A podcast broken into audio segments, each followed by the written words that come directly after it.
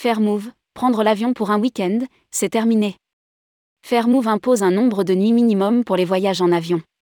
Il y a trois mois, le site de Jean-Pierre Nadir subissait une mauvaise publicité sur LinkedIn. Alexandre Tisney-Versailles révélait que Fairmove proposait un séjour de deux nuits aux Canaries ou de cinq nuits en Indonésie, alors que le projet du célèbre entrepreneur veut promouvoir un tourisme plus durable. Dorénavant, prendre l'avion pour un week-end, chez Fairmove, c'est terminé, affirme Jean-Pierre Nadir. Rédigé par Jean Dalouse le lundi 23 janvier 2023.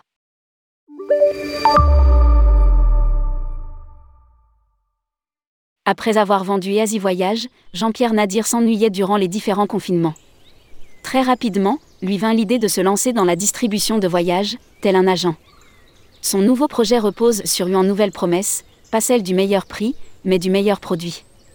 Nous sommes passés des joies de l'ailleurs à des fossoyeurs de la terre. Notre sélection très stricte est faite par 50 experts, autour de valeurs très claires comme l'impact écologique, l'éthique, l'immersion, etc. Nous expliquait alors, celui qui est aussi un juré star de l'émission qui veut être mon associé? Sauf que l'année dernière, Fairmove a connu une bien mauvaise publicité, conduisant son célèbre créateur à revoir sa copie. En effet, Jean-Pierre Nadir annonce ce lundi matin mettre fin à la commercialisation d'offres week-end comprenant un trajet en avion. Prendre l'avion pour un week-end, chez Fairmove, c'est terminé. Nous imposons des durées minimum de séjour lorsque le voyage inclut un transport aérien. Explique le fondateur de l'entreprise. Fairmove, après la polémique, les actes. Dorénavant Fairmove proposera en général une à deux nuits de plus que les offres répandues sur le marché. Le site se prive de pas moins de 30% de l'offre de ses concurrents, mais il entend compenser avec d'autres produits, dont le train. L'enjeu est donc d'être en phase avec ses promesses d'un tourisme plus durable. Si cette démarche peut paraître anecdotique, elle est essentielle pour évangéliser les consciences, supprimer les virées éclairs superficielles aux émissions de CO2 déraisonnables et redonner au voyage les caractéristiques qui le rendent si bénéfique, déconnexion, immersion, partage à destination. Justifie l'entrepreneur.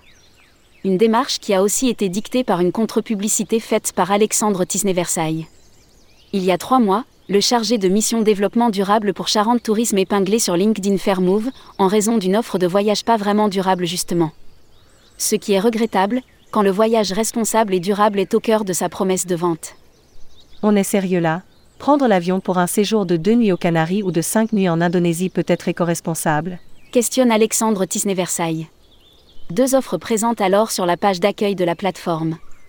Le juré de l'émission de M6 avait justifié cela, par la remontée des offres Théo difficiles trier en réel et rappelant aussi que ce genre de produit n'est que très peu réservé. À partir de cette prise de décision, Fairmove répond un peu plus à sa promesse client et de valeur.